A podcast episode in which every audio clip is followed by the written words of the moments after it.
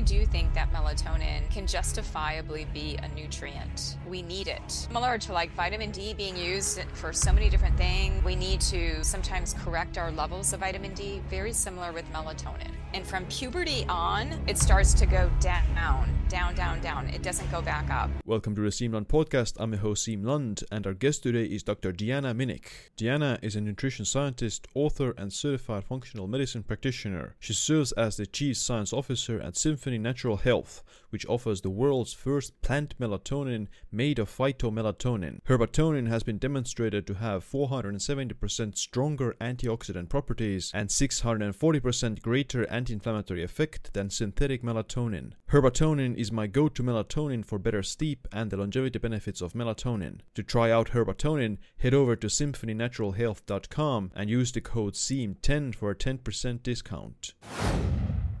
Deanna, welcome to the show. Hey, thanks for having me. Good to be here with you. Yes, I'm uh, excited to have you on the podcast because you know we've been up or I've been talking a lot about melatonin on my channel and like a lot of the longevity and health benefits of that as a hormone and as a supplement. But you know, there's so much, let's say, misconceptions about melatonin and for sure like there's a lot of problems with the melatonin industry if you can call it like that or like the melatonin market it's like not very well regulated so i'm glad to have you on the podcast as like uh, like a very knowledgeable and expert on uh, melatonin and uh, just you know share people about everything related to how do you supplement that and you know what are the other things people need to like know about Great. Yeah. As a scientist, I feel really comfortable talking about the scientific mechanisms. We can talk about clinical applications. And Mm. then, of course, what you just mentioned, like the practicality of it. Like, how do you actually supplement? How do you choose a supplement? What's the dose? Are Mm. you going to stop your body's production? You know, all of those things that I've had so many questions about over the past year. yeah so but we can we start like what's how did you got into this like what made you interested in melatonin and uh, yeah like what are some other things related to your background Yeah, great question. So I'm Chief Science Officer at Symphony Natural Health. So I began working with Symphony about a year and a half ago, and they have a plant melatonin. And so by way of understanding melatonin through the work that I was doing with them, I got even more intrigued. But I would say it actually went back even further. During the pandemic, I was monitoring a lot of the nutrition science as it related to the immune system, noticing that there was a lot of discussion about vitamin C, vitamin D, zinc, quercetin, and melatonin, which I thought was really fascinating.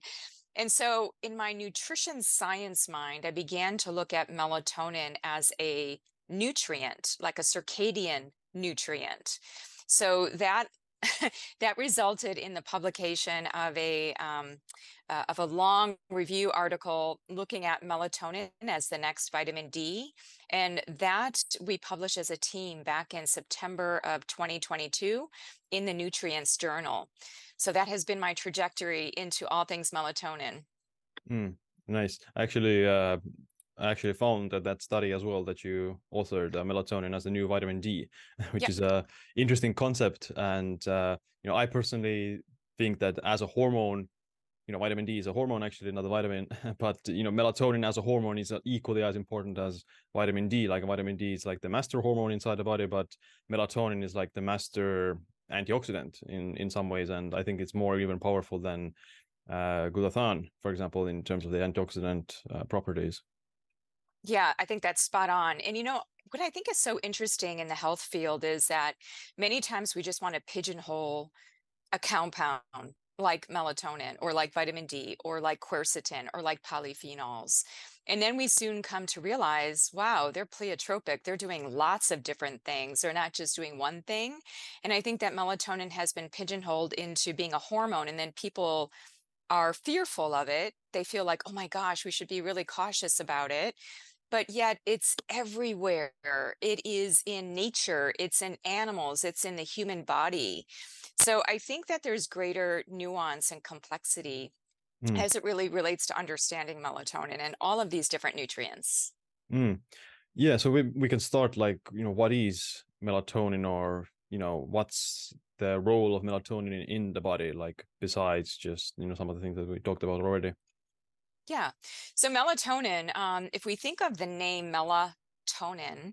It was actually coined by a dermatologist back in the late 1950s. He was looking for a skin lightening agent.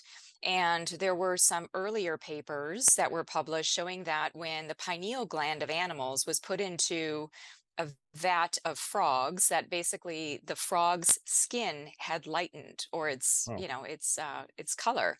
So he became interested and that led him to coin this this molecule mela which is related to the skin and then tonin because it had a biochemical structure that was very similar to serotonin.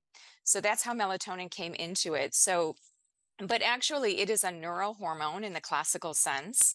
It's produced throughout the body. I mean, quite honestly, it's it's everywhere. It's widespread. It's in the brain, it's in the retina, it's in the skin, just like that dermatologist was looking into. It didn't, by the way, end up being a skin lightening agent, but it is in the skin, which is very similar to where we see vitamin D. Hmm. It is throughout most of the body um, organs. It's uh, highly concentrated in the mitochondria. We have receptors on cells that receive melatonin, and so people can have genetic variants that relate to their activity of melatonin. And I would say that the two main organs that produce melatonin in our human bodies would be the pineal gland is the one that most people think of because we get into the pineal gland producing it in response to darkness. But actually, the gut produces 400 times the Mm. level that the pineal gland does. So they both work a little bit differently. Yeah, yeah, that's very interesting that uh, the gut has such a massive like production of uh, melatonin because you know historically it's always thought to be produced in the in the pineal gland, like you said, but uh, you know that goes to show that there's many things that affect the melatonin production, not just the light cues through the circadian rhythms. That's true. And in fact, um, one of the differences with the pineal gland derived melatonin is that that's a true endocrine hormone. So when that is released from the pineal gland, it gets transmitted throughout the body and then it goes to the cells and starts to regulate the clock genes, right? To bring us into circadian rhythm. On the other hand, the gut, when it produces melatonin, it's typically an autocrine or a paracrine effect, meaning that it has more of a localized effect. So it can have some changes in the function of the gastrointestinal tract. So we know that the immune system is mostly housed in the gut, like 60 to 70% of the immune system. So it seems like melatonin is having an impact there. It may also be impacting the secretion of the the the gastrointestinal system.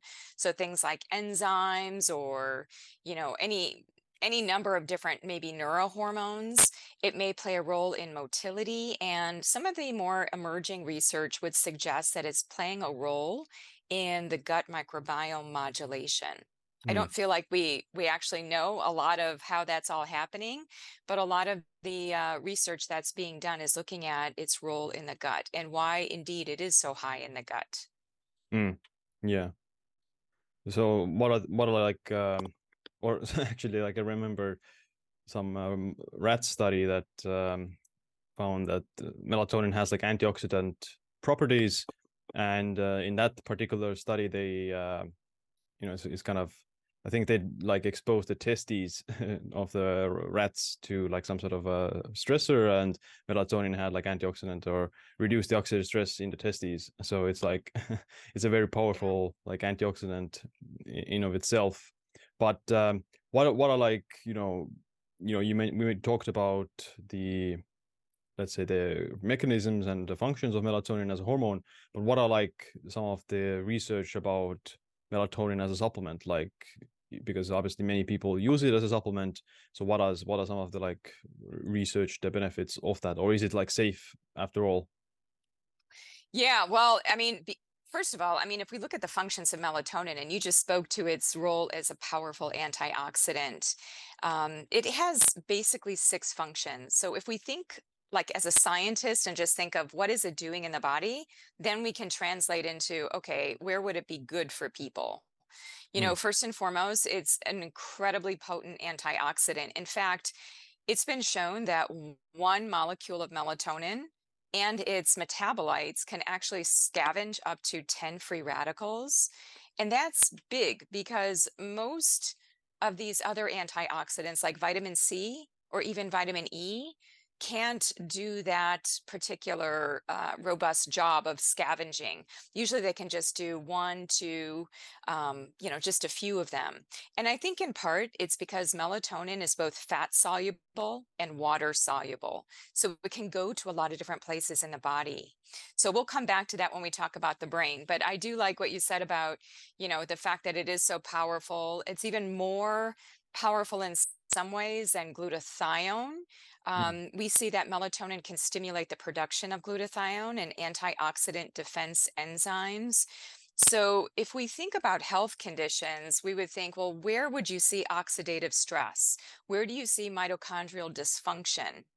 And typically, all the diseases related to aging are some ways, uh, in, in some way, shape, or form, connected to um, to, to melatonin through the, the mitochondria, right? So we think of things like neurotoxicity, we think of things like cardiometabolic health, we think of even digestive health. Um, you know, it, it's it's pivotal. I would say it's there probably isn't a function in the body that it's not used for and there wouldn't be a clinical application. You know, in that paper that you saw, you know, we primarily talked about the role in the central nervous system because there's a lot of data there. So when I say central nervous system, I'm talking about circadian rhythm modulation, sleep wake disorders, and any kind of sleep disturbance, but also away from sleep, looking at cognitive conditions, migraines, tinnitus, autism, attention deficit hyperactivity disorder, even eye disorders. And I think that number two, when I look and just stack up the evidence on melatonin and its clinical applications, I would also see that there could be use for the immune system because it is part of the immune system.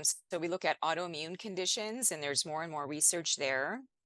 You know, and even during the pandemic, there was exploration, as I mentioned, into the use of melatonin for COVID, but now also for long COVID, looking at, um, you know, its chemo preventative uses, you know, even inflammatory conditions as it relates to bone and um, you know the reproductive system the heart the cardiovascular system mm. so i would say that um, you know most people think of it for the brain and circadian rhythm but there's a lot of other applications you mentioned the testes and so especially when we look at infertility what we see is that there could be a mechanism related to infertility that involves oxidative stress. So, when somebody has mitochondrial dysfunction, they're not able to deal with a lot of the free radicals that are produced, then there can be an issue. There's an overwhelm. And so, melatonin is produced in high concentrations in the mitochondria. And we think that it most likely plays that role in helping to reduce oxidative stress and a lot of the, the free radicals that are flying as a result. Mm, yeah, so it's like a mass, very powerful antioxidant. Um, but what, why does, or you know, do you think that a lot of the those benefits come from the melatonin's ability to re- reduce oxidative stress, or is there something else like central to melatonin that you know why would you see such a like a systemic improvement um, through like melatonin if that makes sense yeah, it's a good question. Um, you know, because melatonin, first of all, is is in most body tissues and fluids, so it's um, you know it, it's right there to do the job. And it's not just an antioxidant, but it's also anti-inflammatory. It is um, connected to, if we look at the cell, it's changing how the cell not just through the mitochondria, but just in general through its presence, it's changing things like viral replication, the accumulation of proteins like amyloid. So it's able to regulate a lot of different processes. In fact, if you look at even agriculture, they use melatonin as a growth factor for plants to help to produce more mm. th- of things like phytochemicals. So, why is it used throughout all of these? You know, why would we see that? Because, first of all, of its location, it's in just about all body tissues and fluids, and it's serving like six different functions. And mm. so I think that's why it's so integral to so many of these different health conditions. Gotcha. Um, so but what about like sleep Um, yeah. How does it affect sleep, and what is what's the research about uh, sleep? Yeah, well, and you know, that's where most people know about its role is through sleep, right? Um, and I would say, even just to back up from sleep, it's really about circadian rhythm modulation. So, the beauty of melatonin is that it's the darkness hormone when we think about sleep. So, we, as the light becomes dimmer, so let's just imagine like we wake up with the light that already helps our melatonin if we if our eyes see that bright light. And then we go through the day and then let's just say that around 6 p.m depending on the time of the year it starts to get a little bit more dim and we start to produce more and more melatonin from the pineal gland as our body senses that it's dim and then eventually it goes into nighttime. So Mm. how does it play a role in sleep? Well we have the highest amounts of endogenous melatonin at the peak of darkness, which is about 2 to 4 a.m. And what I think is also really interesting as it relates to sleep, you know, eh, we, we see that it can impact REM sleep, it can impact dream states. It can also help to remove neurotoxins through the glymphatic fluid, which I know that you know about, right? So when we sleep, we see that there's greater convection into this interstitial space around the brain, allowing for the detoxification of the brain matter. So we can move things out of the brain better, things like toxic amyloid, things like hyperphosphorylated tau proteins. We get that stuff out. And it looks like, at least through preclinical studies, that melatonin is playing a role in that transport out of the brain. And there is some um, very interesting work being done in animals and in cell studies showing that it may even help with helping to fortify the integrity of the the blush the the blood brain barrier. So you know when we think of leaky gut, leaky brain, so essentially what we see is that melatonin may be helping with decreasing the permeability of that blood brain barrier. So I think that all of these things are helping with sleep. You know, we know that inflammation ties into how a person sleeps. If a person has neuroinflammation, they're going to have more issues with sleep. So what melatonin is doing, I believe, through its many different functions, is it's also helping to reduce the fire within, the inflammation within. It's helping to recalibrate, reset, and get our immune system back into balance at night right? So, you know, we need that time. And that's why we can't shortcut sleep.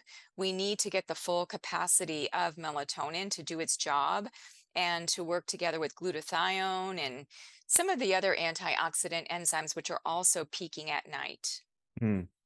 Yeah, that's very interesting that um, uh, growth hormone and even like the process of autophagy, which is also yeah. another like cell like clearance uh, mechanism, that also like uh, is regulated by melatonin in your sleep. So like you know when you look at the circadian rhythms and you know if you also look at it from like evolutionary perspective then it makes sense that your body is trying to be efficient with repair and sleep and uh, recovery. So it just clumps it all together at the time where it's most effective to do so when your body is like resting and uh, then the melatonin as a, like a master hormone in that scenario is like coordinating all these other uh, you know repair processes in your sleep which you know makes it such such an important role for melatonin as a hormone itself yes. for just you know sleep but also like you know anti-aging and longevity and other like just metabolic health overall you totally get it. And you said that beautifully, right? And that's why, you know, when people are thinking, oh, you know, melatonin, you know, it's,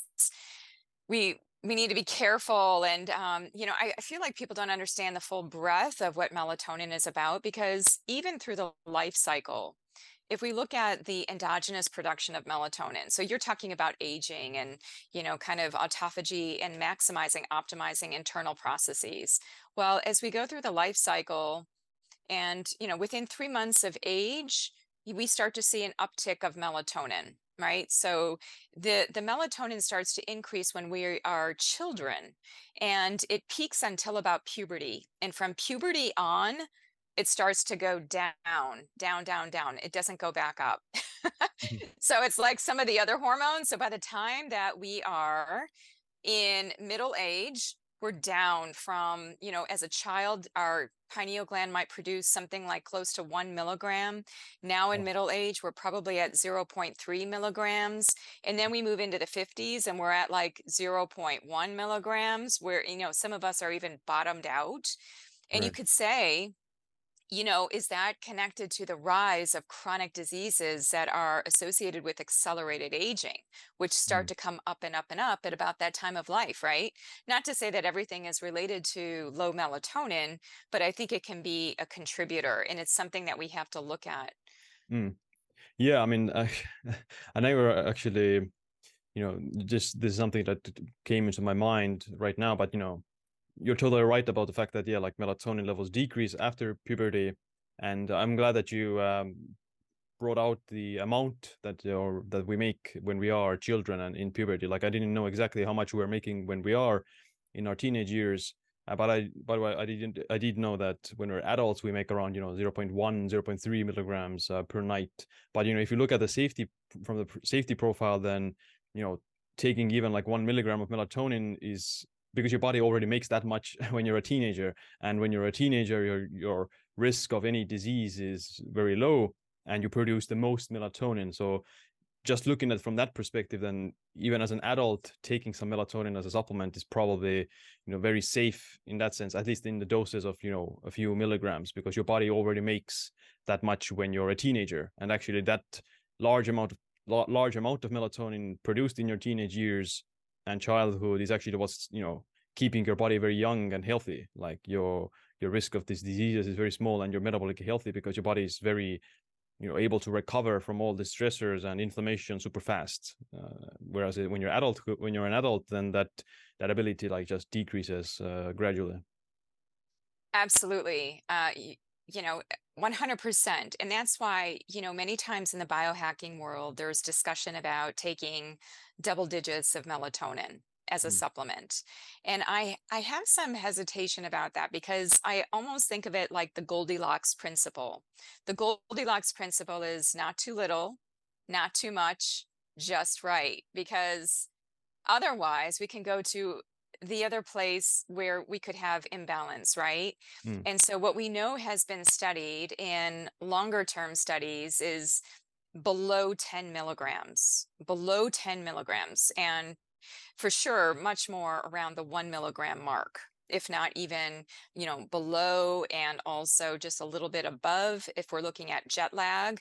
But when people are taking like 20, 30, 50 milligrams. Mm. Um, you know, I don't know. You know, melatonin can also have some immunostimulatory effects. And, um, you know, there might be some backlash of taking too high amounts for a, a, long period because we, we just don't know. Mm. Now, if that if a higher amount is used like under clinical care, because it actually has, and there have been some studies looking at people, for example, undergoing chemotherapy or you know certain indications where it's just being taken at a higher dose for a short period of time we do have some research on that, but we just don't have long-term data on double digits of melatonin. More is not always better, and we know that.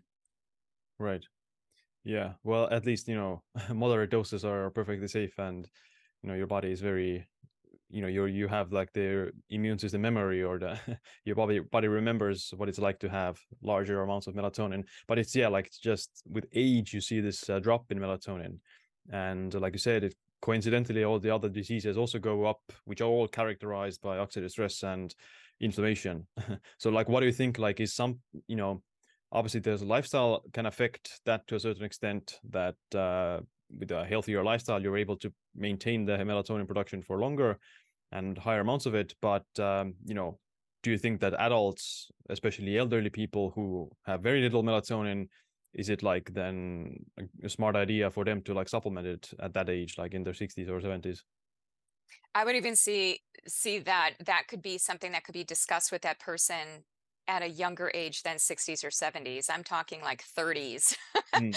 and um, here are some of the things that go into personalizing a supplement, right? So, first, we have to look at a person's lifestyle. Like, are they a shift worker? If they're a shift worker, they have flip flopped their circadian rhythm and they are more at risk for these diseases of aging than somebody who's not doing shift work. So, we need to look at lifestyle. We need to look at the stress level because there is a dynamic balance between cortisol and melatonin. And so, for people that are trying to convert tryptophan in the body, so if just to back up a second, melatonin needs to be made in the body upon the signal. So, what makes melatonin in the body is first having tryptophan, going through a series of enzymes, you know, you see serotonin and then eventually you get to melatonin. So if people do not have proper nutrition to drive that through, so we need things like zinc and magnesium. There's a methyltransferase that's involved in that production of melatonin. So if you don't have good, healthy nutrition, then that conversion will not be robust. You know, some people have gene variants in methyltransferases, as an example. Some people have gene variants in even how they metabolize melatonin. And so tryptophan, 95% of tryptophan is being used for energy and other things in the body. So under stress, we use even more of that tryptophan in order to get energy currency and other things. We move more of it away from melatonin, and that's called the kynurenine pathway. So 95% goes through the kynurenine pathway for energy and AD, and then only 5% is dedicated to serotonin and melatonin. So it just depends on how stressed we are, how much artificial blue light do we expose our eyes to. And you know what else? Most people don't realize this. This is two interesting tidbits that I haven't told many people yet.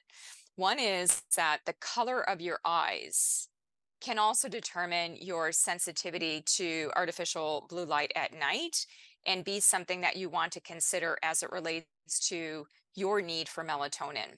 So essentially, there was a study that showed that people with blue green, and light brown eyes were even more susceptible to the suppression of melatonin production from artificial blue light exposure. Because you know i have green eyes so like i'm very sensitive to light. Many times i have mm. to wear sunglasses and you know so the same thing will apply at night so you're going to be even more sensitive at night if you have light eyes compared to somebody with darker eyes. Hmm. Um, the other thing that can change, one thing I don't tell a lot of people, um, this is a, a study though, where they did it in a sleep lab, and they found that irrespective of your exposure to light through your eyes, that from the moon cycle, so, you know, I always say that rhythms run us. And one of the rhythms is the lunar rhythm. We see that, you know, usually we talk about that a lot more with women in the menstrual cycle, but melatonin and the moon are also synced up. So, for four days before and four days after a full moon, we naturally have very low melatonin levels. And mm. if hmm. you think about it, many people report that they don't sleep hmm. well during the full moon and many people just chalk that up to well it's just because i can see the light and you know mm. but there may actually be something more. So yeah there was a study on that that i thought was really interesting. Wow. That's super interesting yeah like that makes sense. Or yeah. that explains the the reporting of uh, loss of sleep during the full moon. Um so is it more like connected to the earth's position or the like the electromagnetic field of the earth or how does it like affect through the lunar moon I don't know if we know. I mean, this was a study that just kind of explored this again in a sleep lab. And I haven't found a lot of, I've done some digging on the research here, but there isn't a lot. Mm. Um, right. I mean, I think, I, I, think, I think the Earth magnetic field uh, does affect the circadian rhythms so it yeah, might might yeah. have to do with something like that but uh, yeah like, I mean, it's pretty interesting well and even seasonal rhythms so there's circadian rhythm there's lunar rhythm then there's circannual rhythms and circannual rhythms are the seasonal changes so mm. what we tend to see is that there's a seasonal pattern to melatonin produced in the body and you know what's really interesting is that people with autoimmune conditions like multiple sclerosis, they tend to have flares at certain times of year, Mm. especially early spring. And melatonin actually tends to be low. And also vitamin D tends to be low at that time. That's like, Mm.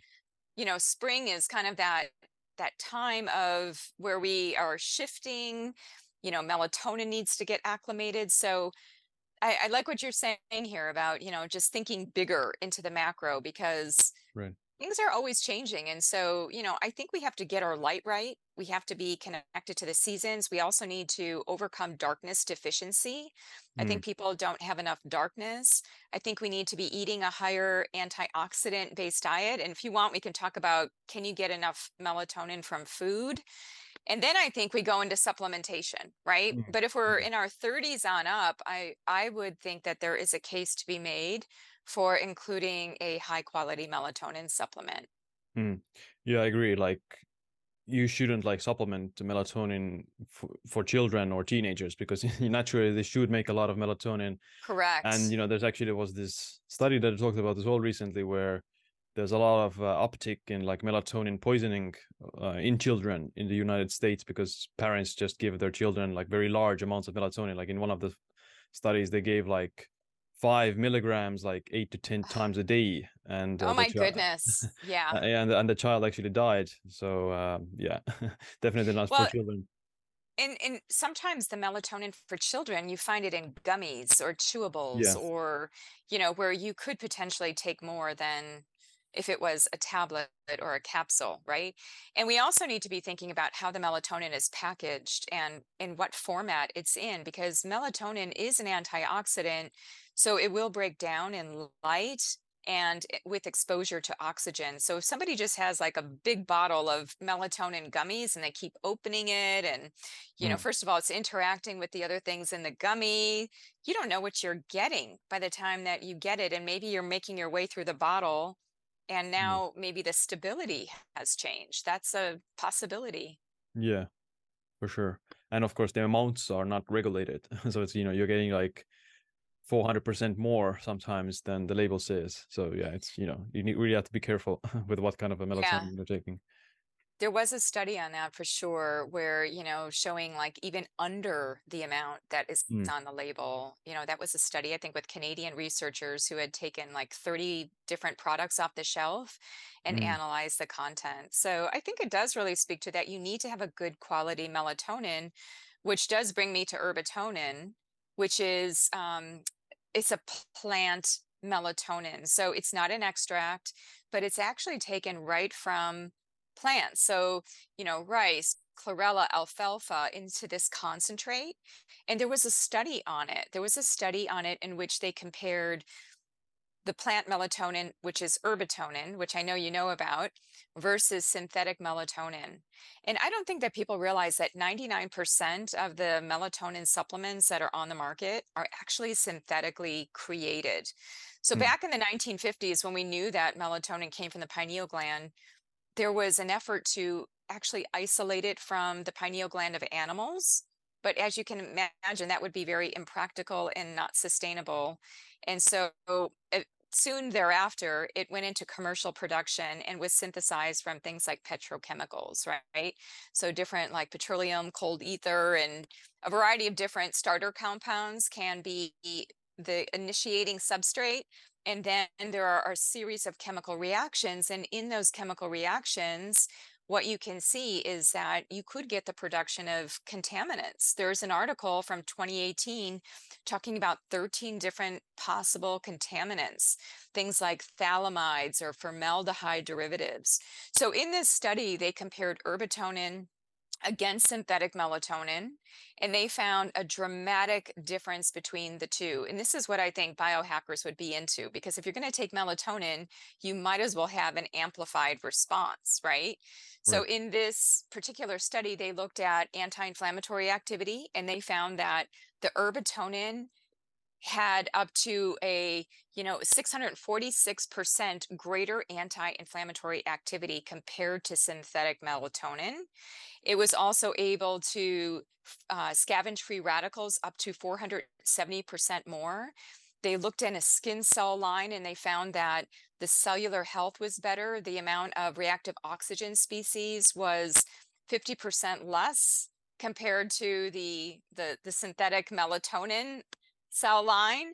Mm. Um, and then, uh, you know, finally, if you just look at ORAC, you look at a measure of antioxidant potential, what you see is that the herbatonin is up to 10 times greater. And I think it's because what you have is it's taken from the plant in the form that it is in the plant. So it's got other things in there. It has things like lutein, zeaxanthin, carotenoids. Mm. You have small amounts of things, but in some way it's working together very synergistically. Right. So with herbatonin, I think it's um, it's a better choice, and it comes in doses that are much more realistic and safe. You know, the 0.3 milligrams and three milligrams, in case you need a Mm. higher dose for something like jet lag. Yeah. I mean, yeah, like huge uh, fan of the herbatonin, and uh, the 0.3 milligrams is, you know, such a good thing to take like on a more regular basis. You know, I, I might take that, uh, you know, just for the, you know, it's not like I have like sleep problems or something, but I just take it for the antioxidant and um, Yeah. anti-aging uh, benefits to like just get more of like a more antioxidant, rejuvenative sleep. Because I personally think that you know, uh, looking at all this research and uh, just studying about melatonin as a hormone, then uh, yeah, I've come to the conclusion, at least for myself, that uh, that the melatonin is just so powerful in, in your sleep, and a lot of the times, or a lot of the reasons why you you know see like a reduction or you, or you age slower when you're young is because of the higher amounts of melatonin. At least that's what i you know come come to the conclusion of. And when that drops when you reach adulthood and when especially the older you get then you know you have like just a s- small gap or you not not a small like a pretty massive gap in your antioxidant uh, capacity and uh, recovery and anti-inflammatory pathways that uh, needs to be filled with somehow if you want to like you know optimally age or you know reduce the aging uh, as much as possible so like uh, you know i take the melatonin the herbatonin the smaller dose maybe like pretty much every night maybe like not a, not on every night maybe like five times a week and the three milligrams uh, yeah i'll take i'll take that only if like i'm severely sleep deprived if i have to catch like a flight super early and Yeah. i need to just uh catch up on that sleep or if i have like yeah jet lag and circadian uh, mismatch so like the doses are like very good like a very small dose that you would want to on a if you take melatonin every night then yeah it's probably not a good idea to take like 10 or you know 5 milligrams every night but you know 0.1 0.3 is like the perfect amount on a nightly basis to take Yeah. That's that's exactly what I do as well. So when I'm traveling, I take the three milligrams because I may need to just get a reset from the jet lag. Like I'm just returning yesterday. I was on the East Coast and I live on the West Coast of the United States. And so, you know, just even taking that to help me. Um, and plus, travel and flying is so toxic, you know, all Mm. the radiation, you know, depending on the time of day that you fly. So, like you, I take it not just for the time difference and the change with jet lag and sleep patterns and chrono disruption, but I also take it just as um, an anti-inflammatory, antioxidant, you know, something to help my body, especially my anti my mitochondrial antioxidants to be better fortified. Because one of the things that we notice, like one of the signs that somebody can be low in melatonin is that, that they have low energy.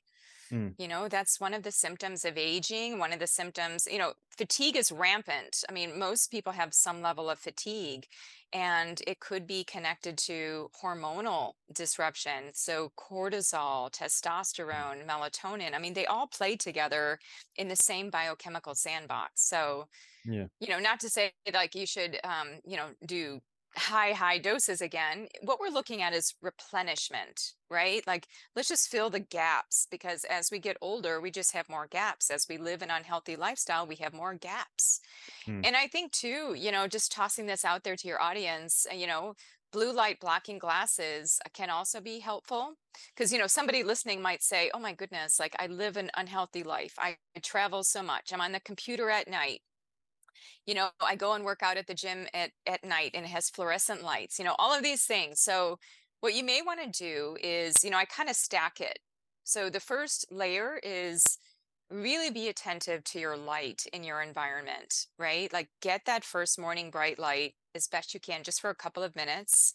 Try to measure your light. I don't know about you but i measure my light using a light meter on my phone. So i have an Mm. app. It's called light meter and I can just use the light on my phone, just the camera, to register a number of lux. Lux is the unit of light. So even now, like I'm in front of a window with a lot of natural light, and that's already changing my retina. So I can't be outside because I'm inside talking with you. Mm. Uh, and so, you know, that's just one more way to get more light, right? You got to be smart about like what you're actually getting. And then in my sleeping room, so at night, I've actually measured it because you want it to be under one lux. So there are some recommendations for light exposure. And so if you don't measure it, you don't change it, I think. Like what you don't know can actually, you know, the more you know about like measuring the light and changing the bulbs and having more red hue is is more you know it's just going to be help you with the balance like dimming the lights at night as much as you can and then i think from there you've got to look at diet. You know one of the questions that i get is hey deanna can i eat a bunch of cherries and just get enough melatonin? Like can i just have a handful of pistachios and be good? You know i mean i don't discount having a good healthy quality diet. There's no way. I mean I look at phytonutrient density, antioxidant levels that you get from food, um, quality protein, balanced fats, all of that stuff. But if you actually, so I've actually cranked the numbers on this. If you wanted to get 0.3 milligrams of melatonin from food, you would have to have over 2,500 cherries. You would need, and I'm basing it on a study where they actually measured the melatonin in cherries, and that can be variable depending on the season, right? So that's not always mm. going to even be the same. If you wanted to get pistachios, because most people say, oh, I saw this on social media, all I need is some pistachios and I'll have enough melatonin. Well, not so much. I mean, you would need over 1,500 raw pistachios to get 0.3 milligrams of melatonin. Wow. So I'm not saying don't eat cherries and don't eat pistachios, eat them mm-hmm. because they have nutritional merit. But mm-hmm. if you're trying to get melatonin from them, you'd get a stomach ache having that much. Yeah. You know, you'd have to swim in it. You you would be nonstop eating, and who even knows how that would be absorbed, and right. you know, all of the the issues with with these different foods. But eat yeah. a good quality diet for sure. I mean, we all know that's that's the basics. Yeah, and I mean, you know, if uh, let's say even if you're an adult in your 30s or 40s your body would make still like you know 0.2 maybe if you're exposed to some blue light or something it's going to make 0.1 yeah. for example so your body would make you know or your body will help you in making some melatonin but you know is it enough? Like is the three, is, is the 0.3 milligrams per night enough? Like as we already talked about uh, we uh, i think you know i don't think it's enough for like optimal anti-aging and optimal like anti-inflammatory benefits and longevity benefits. So you would still probably need like a little bit more you know. Yeah. And, you, and obviously and even the 0.3 milligrams you would take from herbatonin probably isn't enough. It's just it's going to fill the gap a little bit. And you'd still want to pay attention to the other things like the blue light and the morning sunlight and the dietary components of melatonin. So if you add all those up, then you would get maybe like, you know, 0.6 or 0.5 milligrams of melatonin. Right. So, and uh, together with the herbatonin 0.3 milligrams for example so you know it's still like it's not like the 0.3 milligrams is gonna be enough even like i, I would you know want to if if my body would make the teenage melatonin all my life, then that would be pretty good. I think making making the one milligram melatonin every night for the rest of my life, I think I would age much slower and live a bit longer. so it's not it's just you know for optimal anti-aging, you would still want to make sure that your body makes as much melatonin as it can naturally, and then support it with dietary practices, lifestyle practices, light r- routines, and maybe some supplementation as well. Yeah. And uh, you know, there's there's one other hack I can give your audience as far as taking a melatonin supplement. Because some people will say to me, Hey Deanna, I um, you know, I wake up at night after taking melatonin. I thought melatonin is supposed to help me to sleep the whole night. So what melatonin is really good at if you're taking it for sleep and not for its benefits to help with aging is that melatonin is a lot better for helping with what is called sleep latency, meaning that it can help you to go to sleep faster. Hmm. You know, and there have been some studies on that. And uh, what melatonin does too is it changes your core body temperature. So, you know, like when you're getting ready to go to sleep and you kind of get a little bit chilly and you're like, okay, I'm going to put on my pajamas. I'm getting, I'm going to put a blanket on me. That is when your melatonin is going up, uh, is what I think, because it is a hypothermic agent. And so you can take it and then, um, you know, for some women who get hot flashes, so they're going through their 50s or their 40s and they've got perimenopause or waking up at night, you may actually need a little bit higher of that melatonin and not so much just for getting you to sleep, but maybe to help with, um, you know, kind of that hypothermic aspect that melatonin brings forward, right? Um, now, one thing is like when people say, like, oh, you know, um, I, so just to step back, melatonin is both water soluble and fat soluble. So for people who want to take Herbatonin and have a more, more, delayed response to carry the melatonin effects throughout perhaps a longer portion of the evening, what I often recommend, now this is not based in science, this is just based on clinical, you know, just tips and application, but to take it with a little bit of fat. Hmm. So fat will delay that um, the the uptake of melatonin just because fat in general like lowers stomach emptying and, and changes a lot of those dynamics if you want to increase the uptake of melatonin like let's just say like my husband he he will say well deanna i get groggy in the morning and i'm like mark you're not taking it at the right time you need to take it you know for most people it's about an hour before bedtime but for him he needs to take it. His metabolism of melatonin is a little bit different. So i told him to take it a few hours before bedtime, like two to three hours, and take it with a little bit of uh, with water so mm. that it it kind of has longer time and then the water will move it through whereas the fat will delay the the kind of the movement theoretically through the gastrointestinal tract. So you can kind of work with your and you know vitamin d is also um, fat soluble. So in theory you know taking your vitamin D at night might be something that you might want to do, you know, or if people don't want to take another supplement and they just want to take like herbatonin, just to take maybe a little bit of almond butter, like something that's a little bit um just, just a small amount because you don't want to disrupt your sleep by having food but just get some fat into the body. I think that that could you know you can kind of modulate you can delay it with fat and accelerate it with having water and running mm. it through your system that way. Interesting. So yeah, like just taking it before bed with some water actually makes it run out faster and uh, you might feel more groggy because of that or you might wake up in the night yeah i mean it, you'd have to play with it on your own like every person's so different so uh, and this is why having coffee too close to bedtime is not only disruptive for your sleep but it actually competes for an enzyme with melatonin so you've got to look at all of your nighttime behaviors. Like, right. um, but yes, like in general, you might want to think about like when you're taking the supplement, like, do you need it an hour before bedtime? That's usually like the time frame. And you can take it with water. You can take it many times. I just swallow the herbatonin. I'm good either way. Like it doesn't affect me to have the fat or the water. And I just, it's such a small capsule. And by the way, herbatonin is packaged in an airtight sealed um, package. It's like a, a it's foiled in, mm. right? So it doesn't have the exposure to air and to light if you keep it in its package, right? So you're opening one capsule at a time and taking it out. So mm. you're preserving the integrity of the melatonin longer. Yeah. So that's just something to think about as well. Mm, yeah, because most of the melatonins they're just inside a bottle you know sitting there together and when right. you a hundred times a hundred times over the course of a few months then yeah, yeah the last melatonins are going to be pretty ineffective i would imagine exactly yeah so be thinking about that you know some people wonder about like their effects from the melatonin and i'll say do you have other things in that melatonin supplement because it could actually be working at cross purposes like hmm. it's not always good to have a kitchen sink formula and like bring melatonin together with all these other things right. um, because it may actually change the metabolism. You know, other people that are on medication, like a lot of medications interact with melatonin. So you need to be aware of that. Like you could mm-hmm. be changing up your metabolism of melatonin.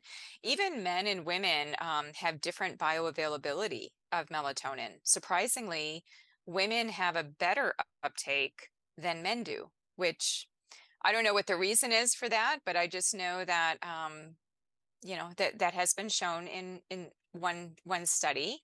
So you might have to be thinking about the time of the month, like thinking about the moon and just track your sleep as you're taking herbatonin.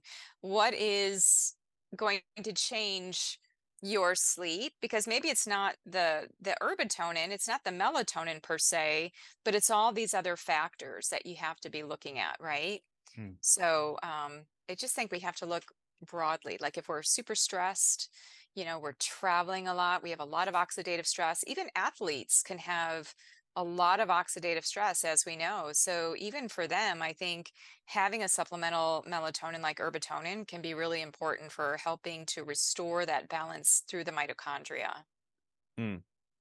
Right. Uh, what about like the safety side? Because I mean, many people, you know, say that it's uh, unsafe or they're afraid of using it because it's a hormone, like you said. So, um, what what's the like, what's the safety dose of melatonin as a supplement? And uh, yeah, like how much is too much? Like you said, like that you, you shouldn't take too much. yeah no it's a good question you know and of course everybody has to ask their own clinician this uh, we're not giving any kind of prescription or advice here but in general if we look at the studies and like the margin of safety what i see out there for just overall cellular health helping with the regulation of the mitochondria and looking at a variety of different effects we're looking at between 0.3 to 1 milligram and that's just kind of like that's a low, that's like a healthy endogenous physiologic level, right? We've been talking a lot about how do we just replenish what we're losing? And for some people, they're losing it faster than others, you know, um, because again, their their light exposure is high, their stress level is high, etc. They're not eating a good diet, all of those things. And then when it comes to shift work and jet lag, that's a little bit of a novel application. Um, so there is a way to use melatonin, such as herbatonin, with shift workers. So, you know, having that low level over time to help with resetting the circadian rhythm. So anywhere between, you know, 0 three to six milligrams, you know, looking at shift work and then jet lag. You know, in general, thinking about, you know, if I'm if I'm going from the West Coast to the East Coast, I usually like to think about, you know, three time zones, therefore three milligrams of of melatonin. So I take that three milligrams of herbatonin and I take sometimes, you know, and, and you hear this from different people, they start the melatonin before they have even left so before they've even left their location, you know, wh- wherever their home base is, they start taking the low level of melatonin. They start to go to bed a little bit earlier every night, if they can, like three to four nights before they travel, and they take the 0.3. And then when they get to their destination that night, they would take the three milligrams for about three days thereafter until their sleeping is back to normal. And that should help restore it or at least um, you know get them back on track faster. So Hmm. when you ask about like margin of safety you know everybody's a little bit different. So again we have to take into account lifestyle medication use. Does somebody drink coffee throughout the day? What's their response to light? What's their sleep hygiene like? But in general i think you and i are saying the same thing which is going with a more physiologic dose for kind of like more the the broad approach of melatonin and all of its many different functions. So that 0.3 milligrams, you know, up to about um, one milligram is what Hmm. I would say. Gotcha. Right. Yeah. I've also seen, uh, and you know, the natural melatonin production, that's also like another misconception. Like, is it going to shut down your uh, natural melatonin production and you're like screwed after you stop taking melatonin, or what's the case there? Yeah, uh, that that seems to be like the most popular question I get. You know, there is this fear because the reason why people are asking it is actually a really good question, is because with with many hormones, you know, there is a biofeedback, Mhm. right? So if the pituitary is producing a signaling hormone to the adrenals, eventually the adrenals signal back, you know, and the cortisol creates this negative biofeedback, right? So like we don't continue to produce. And so melatonin, because it flexes beyond being a hormone, is just a little bit different in that way. So because people have asked me the question, I actually went into the studies just to look at are there studies that look to see whether or not we impact endogenous production from taking melatonin? And there were up to four different studies that I had found that were prospectively actually addressing that question. So they found that the melatonin supplement did not impact endogenous production. And then there's also kind of like the lineage of studies looking at like three decades worth of studies looking at using it in people with cancer. And that was much higher dose of melatonin supplements. They haven't documented that effect. Now, the one thing I'll mention is that you can't, if, if you think of melatonin in its true sense as an endocrine hormone, so uh, an endocrine hormone would have receptors on a cell that it would have to plug into, right? And then you start to see that ripple through effect to the clock genes or all the other aspects of DNA and such. So you can get, if you're taking too high of an amount, you might see a saturation of the receptors. So that's why I think if you're taking too much melatonin, you may actually just super saturate those receptors right? And what I think is is healthy in the body is to have kind of um, you know the the activation and then the deactivation the letting go right? And not to just have melatonin sitting on those receptors all the time. So that's just something to think about. There isn't a lot of science on it. There was you know dr russell reiter is one of the premier researchers in this whole area of melatonin science. And so these are some of his um, his principles, his guidance too, based on the research. So, but to answer the question, does taking melatonin re- result in decreased levels? We do not see that in science. And again, everybody is a little bit different. So, your level, your threshold of what works for you is going to vary. So, to work yeah. with a practitioner to really figure that out, or just kind of go within those guardrails of what we're saying here with that the low dose, the physiologic dose of replenishing what you're losing with age. And you know, if you really want to know your melatonin levels, you can get a sense of those in a laboratory test. So there are different labs out there like Dutch, um, which does a nice mm. uh, type of cycle mapping where they look at different hormones. They look at urinary metabolites of melatonin.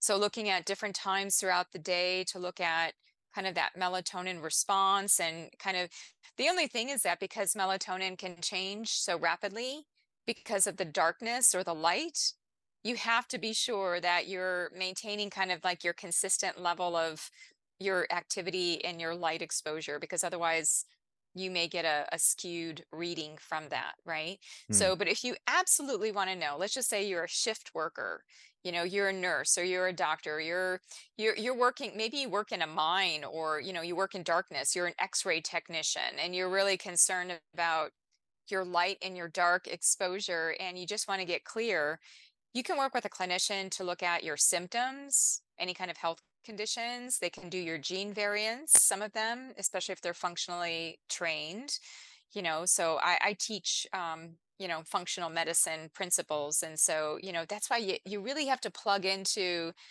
the person and i think if people want numbers they want laboratory tests you know there are ways to look at just urinary melatonin metabolism and from that inferring whether or not people need melatonin mm. i was actually pretty glad i i did do my urinary melatonin levels and um I was all good on, mel. you know, this was a way because I was already taking Herbatonin, but when I did the lab test, it was like my urine metabolites showed that they were in a good, healthy range. So I was thinking, okay, I'm spot on on my dose, right? Like that kind of gave me positive feedback that it was like, okay, this seems to be within the range that is acceptable or at least established by a lab that I I know and trust. Mm, nice. Yeah, I've actually seen also that in the 90s they used melatonin as a contraceptive in like very large amounts, like 75 milligrams. Have you like, what's like the research you've seen about that? Well, you know, that question often will come up about, you know, how does melatonin change other hormones? Uh, it does. You know, we are connected in kind of this hormone web, the most notable connection that we see is cortisol and melatonin. Like they're like brother and sister. So, you know, cortisol comes up high in the morning, melatonin comes up high at night. So they kind of like change guards. So, with respect to, um, you know, looking at fertility and and seeing these changes, I think, you know, we need to be cautious with high levels like that of um, you know what we might possibly see. There is a potential that it could be connected into estrogen progesterone um, testosterone you know and we even see that as a child starts to go through puberty there can be uh, this dynamic shift right so, but I, I think, you know, if we keep everything physiologic, what the body normally makes, then we don't run into all of these issues where where it's almost like a spider web. Like when we have like such a high level of melatonin, we start to tug on that that web, right? And we don't know where we're going to go for the individual in terms of their respective hormones. So that could be different for a postmenopausal woman versus a premenopausal woman. That could be different for an athletic man versus a sedentary man. So I think, you know, when we we just have to take a lot of things into account and not just say more is better. Let's Right. just talk this melatonin sounds so good. Let me just take more because you know, as as you and I know, like even with something like beta carotene, more is not always better beta beta carotene you know and we see that you know when we start to take things in high amounts that go beyond what is just naturally occurring sometimes we can start to get a skewed effect or an untoward effect Hmm. Yeah, I agree. And I haven't, you know, I've only seen one paper about the contraceptive effects. Apparently, they did use it in the 90s. I don't know if they do it anymore, probably not. But uh, you know, the the association between melatonin use and uh, lower testosterone isn't isn't there either. like the in the study in the US at least, they've done many studies looking at melatonin use and uh, testosterone levels and stuff like that and they find that it uh, has no uh, association or- it doesn't reduce the testosterone levels at all. And when it comes to like puberty, then uh, you know obviously there's the fear that if you take melatonin, it's going to postpone puberty in some ways. You know, some may, some people might think it's actually going to be good for longevity or something if you delay the pu- puberty or you have higher melatonin levels. But uh, even then, they don't find that the melatonin use in children would affect like the pubertal development. yeah least, Like in most of the studies that I've seen, like there was only one Dutch study, but uh, it wasn't like a randomized clinical trial, obviously, and there's many things that also could affect uh, those results. excuse me yeah exactly i, I think um, we need more data if we're going to start talking about melatonin and estrogen melatonin and testosterone and i think too just to circle back from some of the earlier comments where we started off where you know children even teenagers i don't think need melatonin Mhm. you know for sure. like unless there's a specific indication for which we know that melatonin would be good for you know aside from all of the dietary intervention the physical activity the lifestyle environment that they're sleeping in and you know i, I think that kids today i mean they're on devices a lot you know all Mhm. the time right? Then they, they go to sleep with their device and they're scrolling and they've got that blue light. So it's like let's just start with some of the basics first rather than be thinking about like bringing melatonin into that population because i i just don't think that that would be like a first line Yeah, approach to to helping them to have better sleep or a better um, puberty experience yeah, yeah. And you know, when you look at the fatalities of the melatonin overdose in children, then most of those cases was just parents giving the melatonin to the Mhm. child so that they would sleep or you know that they would stop right screaming or something like that which is you know very yeah irresponsible from uh, the parent but again like yeah if you just optimize the basics like the light environment and for children or teenagers make sure that you don't just scroll the phone which is a massive inhibitor of melatonin production and disrupt sleep and all those things. So you know those are the first things that you should do. And uh, when it comes to even like and when it comes to the babies or infants then actually the funny thing about it is also that uh, mother's breast milk also has melatonin yes. th- through yeah thank you for mentioning that yeah and in fact it's thought that even um, babies that have colic or you know bouts of crying and unrest, you know, is that connected to low melatonin and, you know, to start to stage increasing levels of melatonin just as the endogenous production ramps up. So it'd be interesting to see. I don't, I'm not aware of a study in babies that are breastfed versus um, given milk just or you know different kinds of milk or formula just in terms of like their ramping up of melatonin that'd be interesting to look at. There is an animal study that comes to my mind of um, where they gave the animals um, the mothers melatonin and that was able to modify I, I from my recollection the gut microbiome of the offspring Mm. so there could be certain things that it's like we don't have to give it to the child, but maybe we can ensure that the mother and you know is is well equipped like she's tracking on her melatonin levels you know depending on the age that she decides to get pregnant but yeah um, i do remember this study as far as like maternal melatonin supplementation was able to help to protect against a lot of the issues like the immune inflammatory issues seen in the gut in the in the offspring so that's Mm. interesting we need do need to be Right. thinking about maybe it's not the child themselves but it's the parents and how they're coming into it with the best i mean because that oocyte right the egg and the sperm you know are, are going to be especially the sperm is rich in in mitoc in the, in the uh in melatonin mitochondria the egg is as well and if they're both at their optimum you know theoretically now we have um you know less oxidative stress and more chance for something like fertility Right. so i think we we need to be thinking about that it's it's good that you bring that up it, it's Mm. true you know um Yeah, I was thinking. You know, th- there's also you know the daily diurnal aspect to it, so that you know the mother has higher melatonin, or she should have higher melatonin in the evening. And Yeah, if so- you breastfeed the child before bed, yeah given that she has melatonin in her system, not under the blue lights, for example, or you know in a dimmer environment, she would give the child this uh, melatonin-rich breast milk, which you know for the child who is less than three months of age, he would get this natural melatonin supplement that would help them to sleep. And you know a lot of the times the infants don't sleep is that they don't get the melatonin because the baby formulas don't have melatonin, and most women I would imagine don't breastfeed and uh, you know especially if they do they're probably doing it like either under the blue light so the Yeah. mother doesn't have melatonin in the breast milk or they you know you know uh, pump the milk in the daytime and then feed it in the night to the child which makes ma- makes sure that the milk doesn't have melatonin either.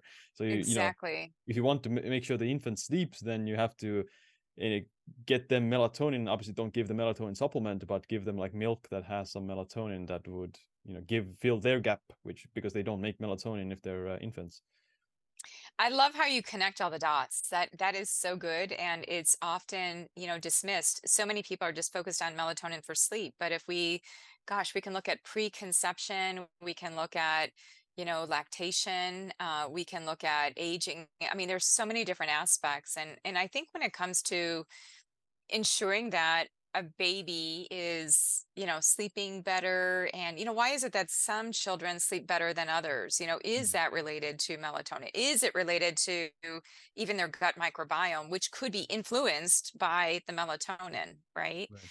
you know one other thing i, I want to i just entered my mind that i wanted to leave your audience with is that it kind of goes back to the article that we wrote about melatonin being like the next vitamin d there, Mm. there was one study that actually showed that when you correct and you help vitamin D levels, you actually help melatonin.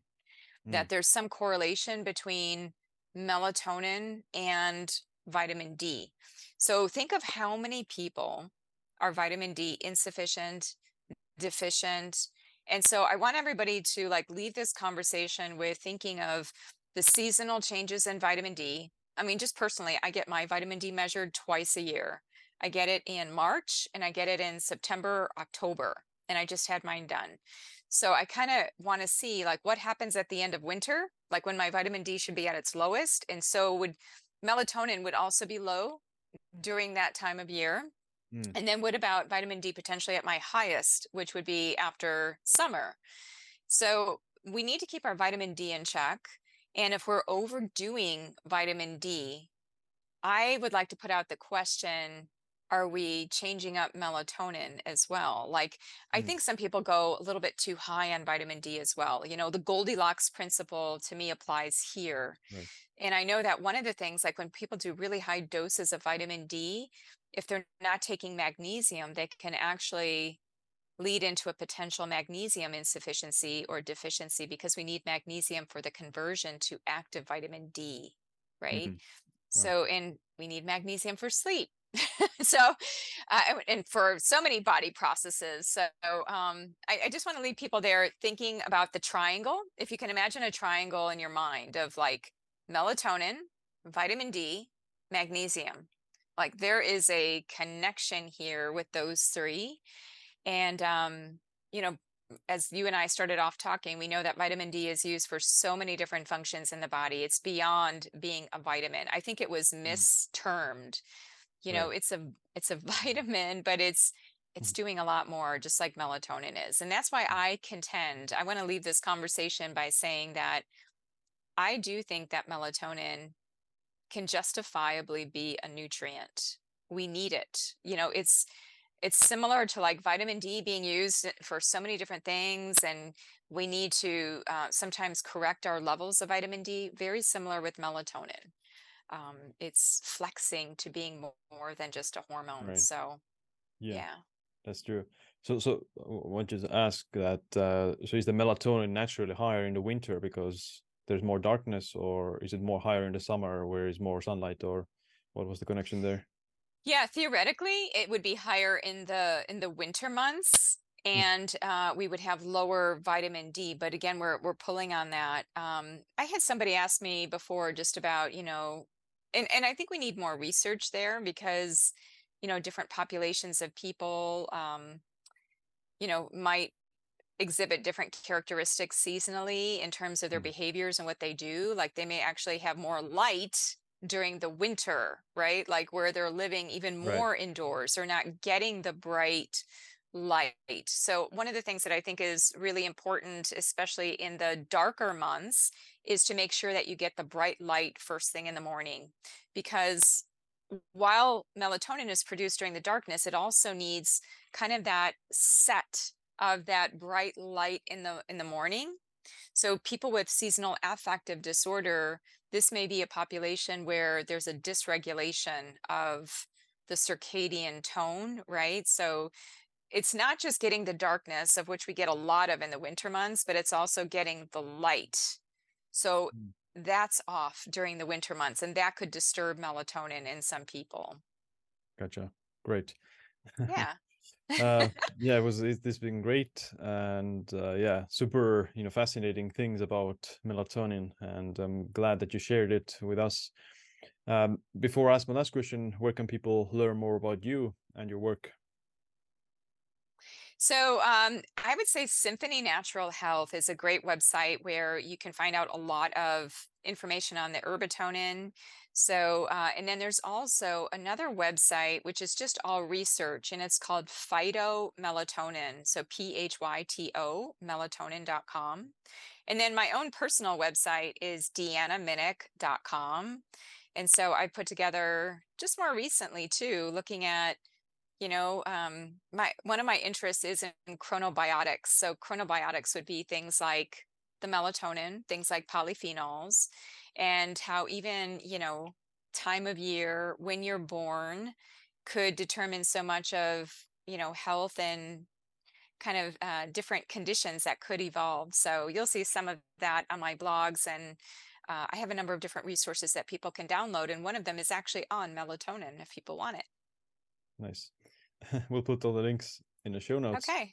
And my last question is um what's the one piece of advice or habit that you wish you adopted sooner stress less. it's not worth it. I mean, it sounds so simplistic. Um, you know, but I, you know, I'm almost 53 and I kind of feel like, wow, you know, why did I worry so much about all of that stuff like so early in life? Like, but you know, it's all part of the process. So I, I don't have this feeling of regret or remorse. Um, but if I was talking to my younger self, um, I would say eat a better diet, you know, Mm, get more activity, um, don't stress so much, you know, kind of like all the basics and just enjoy, enjoy life. I think that that's really important. Yeah.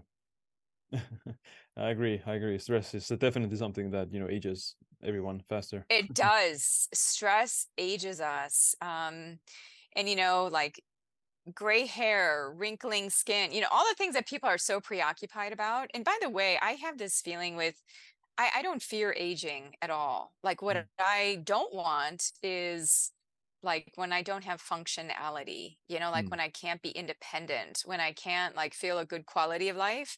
But like it doesn't matter to me if I'm 53 or 83. Like I some of my role models, like I just see them aging in such a beautiful way and I just think of their brains, their neuronal plasticity and all of those connections that they made.